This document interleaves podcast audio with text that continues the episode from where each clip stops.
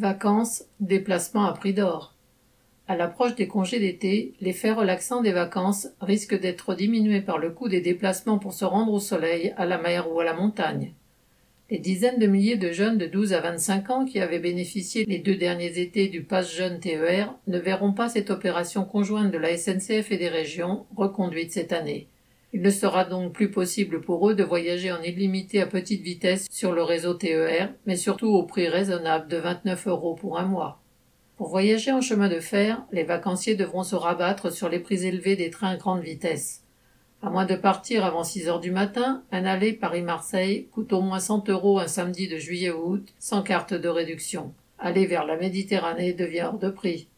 La direction de la SNCF n'a pourtant pas hésité à déclarer que les billets pour les trains longue distance comme les TGV ou les Ouigo, coûtent de moins en moins cher. Elle prétend que depuis le lancement de la nouvelle offre tarifaire en juin 2021, entre guillemets, les prix ont baissé de 7%. En fait, c'est le panier moyen du voyageur qui a baissé, car les usagers des trains ont moins dépensé depuis un an. Certains ont dû se rabattre sur des destinations moins chères et moins lointaines, ou sur une offre tarifaire à bas prix, avec des trains ne desservant pas les centres-villes par exemple.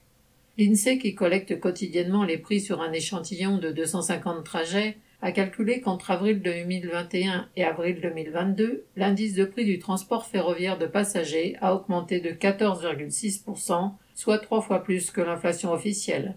En conséquence, de plus en plus de familles populaires, dont les salaires stagnent, n'ont tout simplement pas les moyens de partir en vacances. Car si le train est trop cher, la route ne l'est pas moins. Avec le diesel et l'essence actuellement en hausse continue à plus de 2,25 euros le litre sur les stations-service d'autoroute et avec les péages qui ont encore augmenté au 1er février, un aller-retour Paris-Marseille coûte plus de 250 euros en voiture. L'été ne promet pas simplement d'être chaud, mais surtout d'être cher.